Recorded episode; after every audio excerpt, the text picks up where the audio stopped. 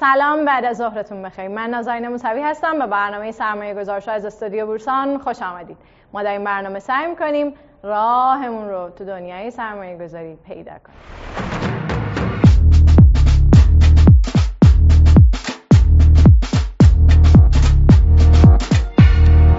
امیدوارم هر جا هستین حال دلاتون خوب باشه. امروز می‌خوایم در رابطه با یکی دیگه از خطاهای شناختی صحبت بکنیم. ما تو برنامه های قبل راجع به سه تا خطای شناختی صحبت کردیم. یکی خطای هزینه برباد رفته توهم کنترل و اثر گله. امروز می‌خوایم به یکی دیگه از میانبرهای ذهنی تحت عنوان حسابداری ذهنی بپردازیم که اتفاقا باعث میشه تخصیص و مدیریت منابع مالی ما خیلی سختتر بشه. اگرچه که پول داره یک ارزش ذاتی و عینیه اما ما بسته به اینکه پول رو از کجا به دست میاریم چطوری داریم خرجش می‌کنیم و چه احساسی بهش داریم قوانین مختلفی براش داریم. فرض کنید که شما تصمیم دارید که یه یخچال بخرید و برای این شروع می‌کنید به پسنداز کردن. یه روز صبح از خواب بیدار میشید و می‌بینید که مبلغ 300 هزار تومن به حساب شما واریز شده که در واقع یه پاداشی بوده که شما ازش خبر نداشتید. شما معمولا نمیاید این پول رو اضافه بکنید به پول یخچالتون. به خودتون میگین این یه اتفاق خاصه. بنابراین خودتون رو دعوت می‌کنید به یک شام لاکچری. این نشون میده که ما نسبت به منابع مالیمون نگاه های مختلفی داریم. بسته به اینکه این پول از کجا میاد و منشأش چیه. در واقع ما حساب پسندازمون از حساب سودهای آنیمون جداست. سه تقسیم بندی کلی وجود داره در این زمینه که ما حسابهامون رو در این سه دسته تقسیم می‌کنیم. یکی از اونها درآمد فعلیه یعنی اینکه درآمد حقوقمون یا اجارهمون. یکیش دارایی فعلیه یعنی پسنداز و بازنشستگی و چیزایی از این دست و دیگری درآمد آینده است. مثلا اینکه افزایش حقوق در آینده داشته باشیم یا قراره که به ما ارسی برسه. با هر کدوم از اینا ما به اشکال مختلفی برخورد می‌کنیم. اما چرا مهمه؟ حسابداری ذهنی باعث میشه که ما نگاهمون نسبت به وضعیت مالیمون محدود بشه. به چه معنی؟ یعنی اینکه فرض بکنید که شما یک حساب ذهنی برای قهوه روزانهتون در نظر می‌گیرید. هر روز میایید یه مبلغی رو برای این قضیه پرداخت می‌کنید. همین قضیه باعث میشه سرعت عمل شما بیشتر بشه و شما راحتتر بتونید تصمیم گیری بکنید. اما از اون طرف باعث میشه که اصلا نقد این قضیه رو تو ذهنتون ببندید که آیا لازمه همچین هزینه رو هر روز بپردازید یا خیر. یکی دیگه از دلایلی که باعث میشه حسابداری ذهنی اهمیت داشته باشه اینه که حسابهای جداگانه ما رو مستعد خطای هزینه برباد رفته می‌کنه. اگه خاطرتون باشه ما تو اون برنامه راجع به این صحبت کردیم که خطای هزینه برباد رفته در واقع به این معنیه که ما رفتارمون رو ادامه میدیم به این دلیل که در گذشته براش هزینه پرداخت کردیم. و همونجا اومدیم یه مثال زدیم. گفتیم شما فرض کنید که 200 هزار تومان برای یک بلیت کنسرت پرداخت کردین. صبح از خواب بلند میشید و می‌بینید که اصلا حال ندارید خسته اید سرما خوردید. بیرونم داره بارون میاد. اما شما احتمالا در نهایت تصمیم می‌گیرید که به کنسرت برید. به این دلیل که اگه نرید احساس می‌کنید که اون هزینه به هدر رفته. حالا همین قضیه رو بیارین در حسابداری ذهنی با همدیگه راجبش صحبت بکنیم. وقتی که شما یک بلیت می‌خرید یک حساب ذهنی در ذهن شما باز میشه. اگر نرید و شرکت نکنید و تو خونه بمونید در واقع به این معنیه که حساب تفریحات یا کنسرت شما منفی شده و حسابتون رو باید با یه موجودی منفی ببندید. اما اگر اونجا برید و شرکت بکنید حداقلش اینه که در واقع حساب شما صفر شده. حالا چرا این اتفاق میفته؟ این یکی از نکات مهمه که می‌خوام تو بخش بعدی برنامه راجعش صحبت کنم.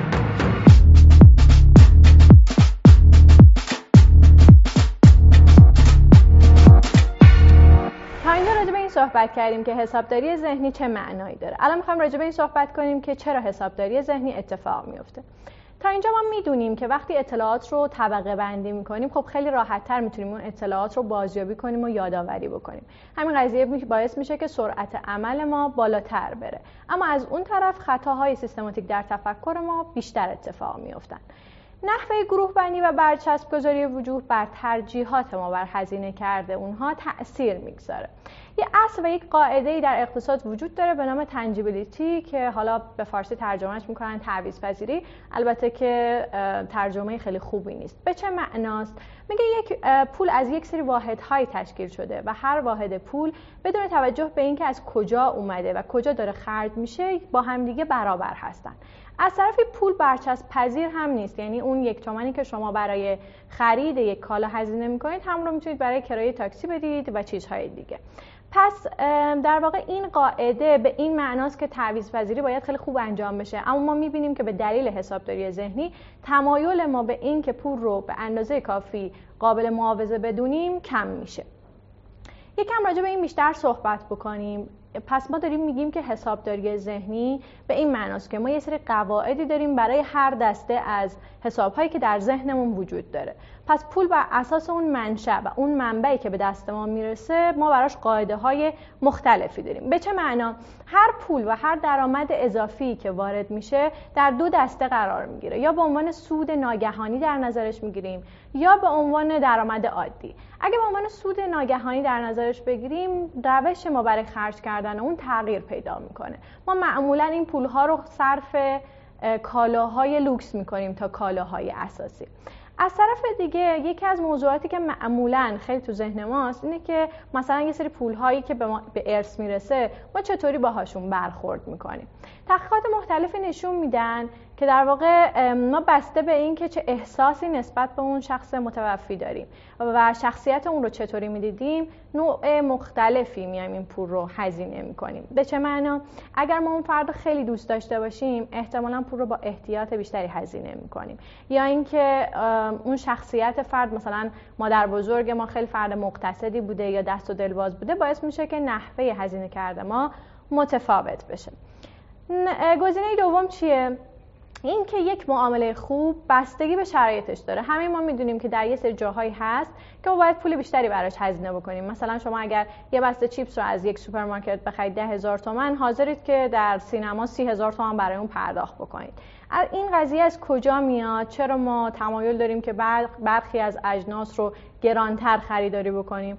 دلیلش اینه که ارزش توی ذهن ما به صورت مطلق نیست و به صورت نسبیه یعنی ما اون رو در مقایسه با سایر کالاها و سایر عوامل در نظر می‌گیریم.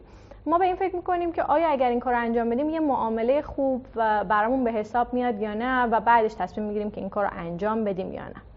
و نکته سوم اینه که ما سود و زیان رو بسته به نحوه ارائه اطلاعات متفاوت درک می‌کنیم. برای این یک ویدیو آماده کردیم که می‌خوایم الان با همدیگه ببینیم. بریم برگردیم.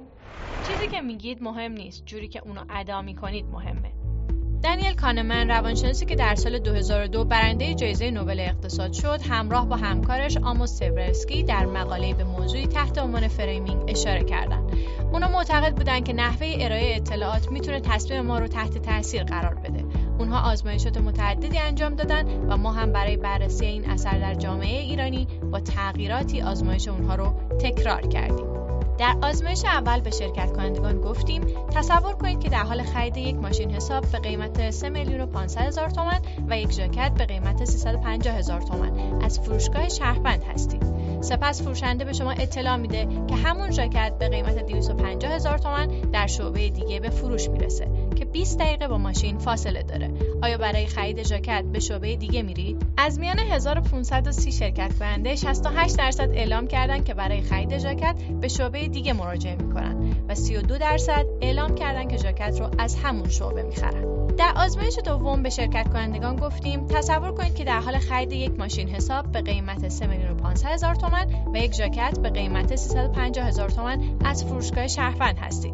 سپس فروشنده به شما اطلاع میده که همون ماشین حساب به قیمت 3 میلیون 400 هزار تومان در شعبه دیگه فروشگاه به فروش می‌رسه که 20 دقیقه با ماشین فاصله داره. آیا برای خرید ماشین حساب به شعبه دیگه میرید؟ این بار تخفیف 100 هزار تومانی روی ماشین حساب اعمال شده بود. از بین 957 شرکت کننده 38 درصد اعلام کردن که برای خرید ماشین حساب به شعبه دیگه مراجعه می‌کنن و 62 درصد اعلام کردن که ماشین حساب رو از همون شعبه می‌خرن. در واقع تصمیم برای خرید یا مراجعه به شعبه دیگه متأثر از قیمت پایه کالاست. 100 هزار تومن در 350 هزار تومن یه عدد قابل توجه به نظر می‌رسه. اما 100 هزار تومن در 3 میلیون و 500 هزار تومن مبلغ ناچیزی به چشم میاد در حالی که در هر دو سناریو در نهایت شما 100 هزار تومن تخفیف می‌گیرید framing به این معناست که انتخاب های ما تحت تاثیر شیوه ارائه اطلاعات تغییر می‌کنه گاهی تغییر یک کلمه و گاهی هم تغییر یک موقعیت یادمون باشه framing ابزار قدرتمنده که اغلب در تبلیغات برای تحت تاثیر قرار دادن ما استفاده میشه و البته زیربنای بسیاری از خطاهای شناختی در تصمیم گیری و تفکر ماست. قبل از اینکه بریم و به بخش بعدی برنامه بپردازیم دوست دارم اینجا یه نکته رو خیلی مختصر توضیح بدم یکی از سوالاتی که از ما میشه اینه که چرا اصلا این تحقیقات رو دوباره دارید میایید انجام می‌دید. این تحقیقات خیلیش تکراریه. دلیلش اینه که ما می‌خوایم به این نتیجه برسیم که آیا واقعا تحقیقاتی که در جاهای دیگه انجام شده در امریکا انجام شده در اروپا انجام شده ما همون جواب رو در ایران می‌گیریم یا نه؟ و اینکه آیا اگر یه تحقیق 20 سال پیش انجام شده باز الان تکرار بشه همون جواب رو می‌گیریم یا نه؟ در واقع ما می‌خوایم بفهمیم که اینجا آیا سیمپیچی مغز انسان هاست که اونها رو به سمت این خطاها پیش می‌بره یا اینکه نه یه چیزی بوده منحصر به فرهنگ بوده و باید یه بار چکش بکنیم. به همین دلیل بعضی از اینها رو دوباره تکرار می‌کنیم تا اینکه ببینیم این اتفاق میفته یا نه. و خب خیلی از تحقیقاتی که تا الان انجام شده نشون میده که بله دوباره هم وقتی تکرار بشه به همون نتایج می‌رسیم. توی این بخش از برنامه می‌خوام صحبت بکنم با فردین آقا بزرگی کارشناس ارشد بازار سرمایه برای اینکه تجربیات خودشون رو در این زمینه با ما به اشتراک بگذارن. آقای آقا بزرگی سلام وقت شما بخیر. تا حالا تجربه پول بادآورده رو داشتین و می‌خوام بدونم که چطوری با اون برخورد کردین. قطعا فکر می‌کنم هر کسی چنین تجربه ای داره و مسلما در طول دوران زندگیش با یه همچین صحنه و یه همچین منابع مالی مواجه میشه اما بعد من برمیگرده به روحیات و شخصیت هر فردی یه کسی که ممکنه حتی پولی رو که با زحمت به دست آورده با شدت و حدت لازم ازش حفظ سیانت بکنه و بالعکس کسی که خیلی گشاده دسته و هر پولی که به هر شکلی به دست بیاره چه زحمت کشیده چه زحمت نکشیده ممکنه به راحتی از دست بده. بله بنده همچین تجربی داشتم ولی چون فکر می‌کردم که یا حداقل عمر کاری من به این شکل رقم خورده که قدر لحظات و قدر سرمایه و سرمایه رو دونستم همیشه با یک برنامه سعی کردم که حتی پولهایی رو که ممکن هست مشابه پولهایی که با زحمت به دست نیامده بخش عمدهش رو به صورت saving سود خارج از مجموعه تخصصی کارمون پسنداز بکنیم حالا یا در حوزه بازار مسکن یا سایر سرمایه گذاری. بله. نگاه شما نسبت به اعتبار چیه؟ یعنی همیشه برای من این سوال هست که آدم هایی که اعتبار می‌گیرن چه نگاهی بهش دارن نسبت به اصل پولشون؟ آیا با احتیاط بیشتری مثلا با اعتبار برخورد میشه یا کمتر؟ در زمینه شما چطوری اتفاق افتاده؟ من فکر می‌کنم بیشتر بحث لورج و اعتبار رو میبایست به مقاطع زمانی توجه ویژه‌ای بکنیم. به عنوان مثال در مقاطعی که بازار رشدی هست مطمئنا استفاده از هر اهرمی حالا یا اعتباری می‌تونه که سود رو مضاعف در حقیقت افزایش بده و بالعکس.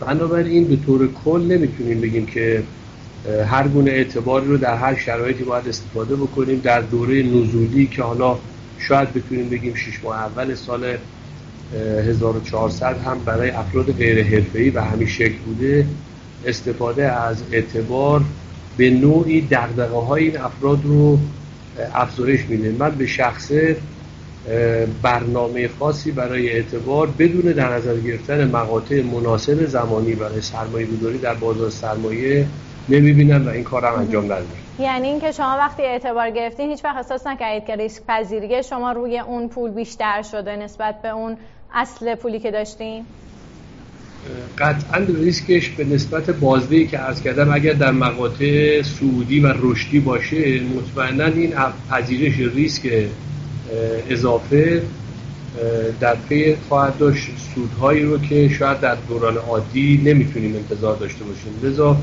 علا رغم این ریسک ولی فکر می‌کنم نسبت به بازدهیش باید ارزنده باشه. هرچند از کردم با توجه به داشتن برنامه میبایست این کارها رو انجام داد. کسانی رو افراد زیادی رو من می‌شناسم که مرتبا در پی این هستن که در هر شرایطی اعتبار استفاده بکنن و چه بسا اعتبار دهنده بیشتر منفعت ببره تا کسی که اعتبار رو دریافت کنه شما وقتی که مثلا در یک معامله سود می‌کنید در معاملات بعدی احساس می‌کنید که آیا نحوه رفتار شما تغییر کرده؟ آیا اون سودی که کردید تاثیر می‌ذاره روی معاملات بعدی شما؟ و به طبع اون من می‌خوام بدونم که در زمینه ضرر این چه اتفاقی میافته. قطعا همینطور هست. اگر به صورت تصادفی شانسی و یا اقبالی که در سطح عمومی تو بازار سرمایه و بورس هست اگر منفعت یا سودی آید بشه به نظر من تا حدودی می‌تونه گمراه کننده باشه. و حتی تجربه شخصی من هم این رو تایید می‌کنه. میشه یعنی برمون مثال بزنید آقای آقا بزرگی؟ یه مثال مشخص برمون بزنید. بله مثلا فرض بفرمایید که نماد شتران که موقع که باز شد خب خیلی یاد روزهای اول بادگشایی نباد همینطور شبندر روی 110 تومنی خیلی دغدغه داشتن که و خیلی مداقب می‌کردن که اصلا سرمایه گذاری روی توجیه داره ثبت صلاح دارد یا خیر. ولی کسانی که حتی دقت نکرده بودن یا حاضر نبودن در صحنه که تصادفا در همون مقطع از دوستان آشنایی خود بنده هم به همین ترتیب بود. کسانی که اصلا حاضر نبودن در فضای بورس حتی ایران نبودن. بعدا یک بار متوجه شدن که یه سود بسیار سرشاری آیدشون شده و به نوعی در رفتارهای بعدی سرمایه گذاریشون یه اثر سوی گذاشت و خود بنده حالا به عنوان طرفی که مشورت می‌دادن به این افراد نگاه کردن دیدم اینها کلا یک روش رو برای سرمایه گذاری انتخاب کردن بدون توجه به اینکه بازه های زمانی ممکنه فرصت هایی رو به روی اینها ایجاد بکنه و از لحظات استفاده نمی کردن به طور کل یاد گرفته بودن که همین شتران شبندری که از کردم که توی در حقیقت صحنه حاضر نبودن قایب بودن در حقیقت در ایران.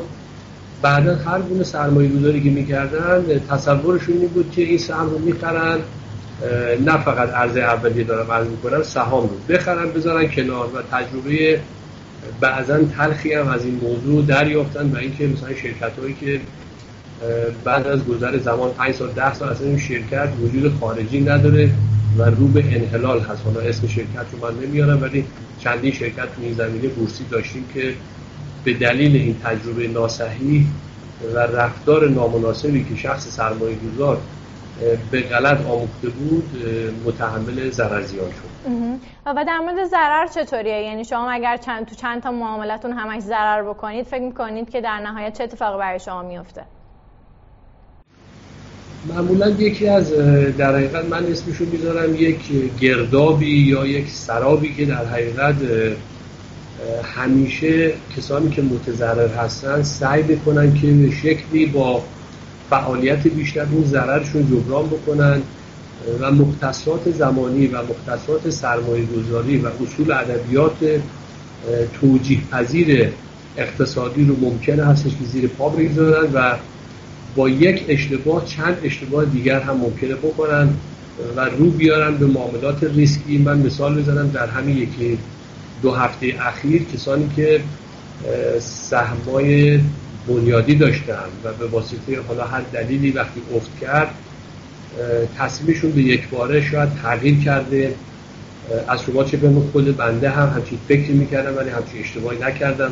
نه برای سبدها نه برای کسانی که باشون مشورت می‌کنیم که با تقبل یه ریسک زیاد جلوگیری بکنن از اون افت در حقیقت ارزش روز سرمایه گذاریشون و این به نظر من تجربه نامناسبی و شاید نشان دهنده نداشتن برنامه باشه من به نظرم هر کسی به هر حال یه سهمی داره در حوزه بازار سرمایه مطابق با برنامه قرار بر این نیستش که صفر تا صد سود رو شخص یک شخص سرمایه گذار در حقیقت نصیب ببره ازش طبق برنامه که داره اگر در حقیقت قناعت داشته باشی اصل قناعت رو من به نظرم منطبق با داشتن یک برنامه می‌بینم و این خودش رمز موفقیت می‌تونه تلقی بشه. خب آقای آقا بزرگی ما برنامهمون در رابطه با حسابداری ذهنیه. به این معنا که ما پول بر اساس اینکه از کجا به دستمون می‌رسه نوع نگاه متفاوتی بهش داریم و جور مختلفی باهاش برخورد می‌کنیم. من می‌خوام بدونم که شما آیا با پول هایی که از دیگران می‌گیرید شبیه پولی که خودتون دارید برخورد می‌کنید یا نه. می‌دونم سوال سختیه و دوست دارم بدونم که چه تفاوت هایی می‌گذارید بین پولی که مال خودتونه و پولی که از دیگران گرفتید و تحت مدیریت شماست. این هم خانم موسوی به نظر من برمیگرده به روحیات و شخصیت خصوصی و کاری هر فردی. با لحاظ کردن مختصاتی که برمیگرده به ویژگی های منحصر به فرد هر شخص به نظرم در حالت طبیعیش این هستش که بالاخره هر, هر شخصی بیشترین منفعت رو برای خودش می‌خواد. این یه اصول فکر می‌کنم طبیعی باید باشه. اما شخصیت کاری هر کسی ممکنه اجازه نده که همچین موقعیت رو بپذیره. اگر دو منبع مالی منبع مالی مختلف رو برای شخص خودمون و شخص دیگری در کنار هم بگذاریم من خودم به شخصه بسیار دغدغه دارم. اولا از پذیرش مسئولیت و ریسک شخصی که این منابع مالی رو در اختیار من گذاشته یا حداقل مسئول ادارش هستم بیش خیلی خیلی بیش از اون که برای خودم ممکنه متعمد ریسک بشم دغدغه دارم نسبت به اداره پورتفوی شخص سالس و لذا در این خصوص می‌تونم خیلی راحت بگم که خیلی معذب هستن اگر کسی منابع مالی رو در اختیار ما بذاره شاید با به اقتضای شغلی که فعلا ما در شرکت داریم شاید این سازگار نباشه. ولی حداقل نتیجهش این هستش دقت کار رو افزایش میده حساسیت رو افزایش میده و این به صلاح خود سرمایه هست. ولی آدم وقتی مایملکی متعلق به خودش داشته باشه نهایتا به خصوص فعالای بازار فکر می‌کنم بورسی ها معمولا همچین دیدی دارن. هر موقع ضررزیانی بکنن یا ریسکی می‌خوان بکنن مستقیما عین اصطلاحی که شما به کار بودین مثل اصول حسابداری مثل یه آرتیکل حسابداری این زیان رو می‌زنن به پای سودهایی که در گذشته کردن. و این ممکنه برایند زیاد اقتصادی و توجیه پذیر نباشه. مناسب نیست این روش نگاه ولی اصل دغدغه ما در مورد ملاحظاتی است که سرمایه گذاران باید داشته باشه و به عنوان آخرین سوال فکر می‌کنید که اگر بخوایم در مقابل حسابداری ذهنی بیستیم و بتونیم ازش اجتناب بکنیم باید چه اقداماتی رو انجام بدیم؟ برمیگرده به پایگاه شغلی و اون وضعیتی که هر شخصی داره. یک فرد فرما یه مدیری در یک نهاد مالی شرکت سرمایه گذاری هست. طبیعتا یک برنامه کاری ممکن تو ذهنش باشه ولی من فکر می‌کنم به عنوان مثال می‌تونیم با مدیریت بازده مدیریت ریسک و مدیریت نقد شوندگی این مسائل رو به همدیگه ارتباط بدیم. به عنوان مثال خیلی واضح و به اصطلاح کاربردی بخوام عرض بکنم. سال 1400 تا این مقطع فعلی تا بخواد دولت جا بیفته و برنامه‌اش رو انجام بده من فکر می‌کنم یا حداقل این کار ما انجام دادیم در دارایی تحت مدیریتمون. اصل اولیه رو گذاشتیم در نقد شوندگی پورتفوی که اون ذهنیت منفی و یا اون نگرانی که بعضا در سال 99 هم به وجود اومده بود که ممکن از ما در یک دامی گیر, بکنیم یا یک در تله بیفتیم که نتونیم سرمایه‌مون رو آزاد بکنیم.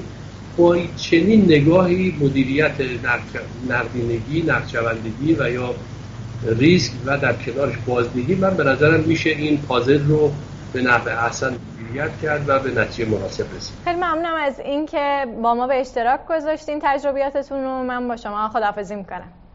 در تکمیل صحبت های ایشون لازمه یه چند تا نکته رو بهش اشاره بکنم. ما یه مفهومی داریم در اقتصاد رفتاری تحت عنوان هاوس مانی افکت اجازه بدین اصلا ترجمهش نکنم چون ترجمه تحت لفظی خیلی جالبی نداره. این اصطلاح رو از کازینوها گرفتن و فهمیدن که آدمهایی که در قمار شرکت می‌کنن معمولا اون سودی که به دستشون می‌رسه رو در قمار بعدی یا همش یا بخش عمدهش رو وسط می‌گذارن. این نشون میده که آدم ها وقتی پول بادآورده ای بهشون می‌رسه در سری های بعدی دوست دارن که ریسک بیشتری بردارن. در واقع تحمل ریسک این افراد افزایش پیدا می‌کنه. شاید برای جلوگیری از همچین چیزی یه سری قواعد کوچیک به ما کمک بکنن. مثلا اینکه بیایم یه سری یه بخشی از اون سود رو از اون بازار یا از اون سهم خارج بکنیم. البته که این چیزی که الان دارم میگم با توجه به شرایط می‌تونه متغیر باشه. اما احتمالا خارج کردنش بتونه بهمون کمک بکنه برای اینکه ریسکی بالاتر از میزان تحمل خودمون بر نداریم. یه نکته دیگه اینه که ما لازمه که بودجه بندیمون رو روی کاغذ بیاریم. یعنی این قضیه می‌تونه بهمون کمک بکنه برای اینکه بفهمیم که آیا اولویت های درستی اصلا برای خودمون گذاشتیم یا نه. یا بفهمیم که اون هزینه هایی که قبل کردیم آیا هزینه های درستی بودن یا نبودن. برای این کار می‌تونیم از یک سری از این ابزارهای آنلاین بودجه بندی استفاده بکنیم که تعدادشون هم خیلی زیاده و کار باهاشون هم اتفاقا خیلی ساده است. و در نهایت اینکه برای درآمدهای غیرمنتظره خودمون برنامه ریزی بکنیم. اگر فکر می‌کنیم پایان سال قرار به عنوان مثال به ما 50 میلیون تومان پاداش بدن خوبه که از همین الان برایش فکری بکنیم. مثلا بگیم 50 درصدش رو من می‌خوام این رو در بانک یا جاهای دیگه سرمایه گذاری بکنم. 50 درصدش رو نه می‌خوام صرف تفریحاتم بکنم. من در این برنامه سعی کردم به این سوال پاسخ بدم که چرا موفقیت های کوچک در بازار سهام ما رو ریسک پذیر می‌کنن؟ یکی از دلایلش رو میشه حسابداری ذهنی عنوان کرد که خب در واقع تاثیر زیادی می‌ذاره روی اینکه ما چطوری اون پول خودمون رو هزینه بکنیم با توجه به اینکه اون پول از کجا اومده و چطوری به دست ما رسیده. خیلی هم ممنونم از اینکه تا اینجا برنامه همراه من بودین. من نازنین موسوی اینجا استادیو بورسان برنامه سرمایه گذار شد. تا پس فردا ساعت 14 مراقب خودتون باشید.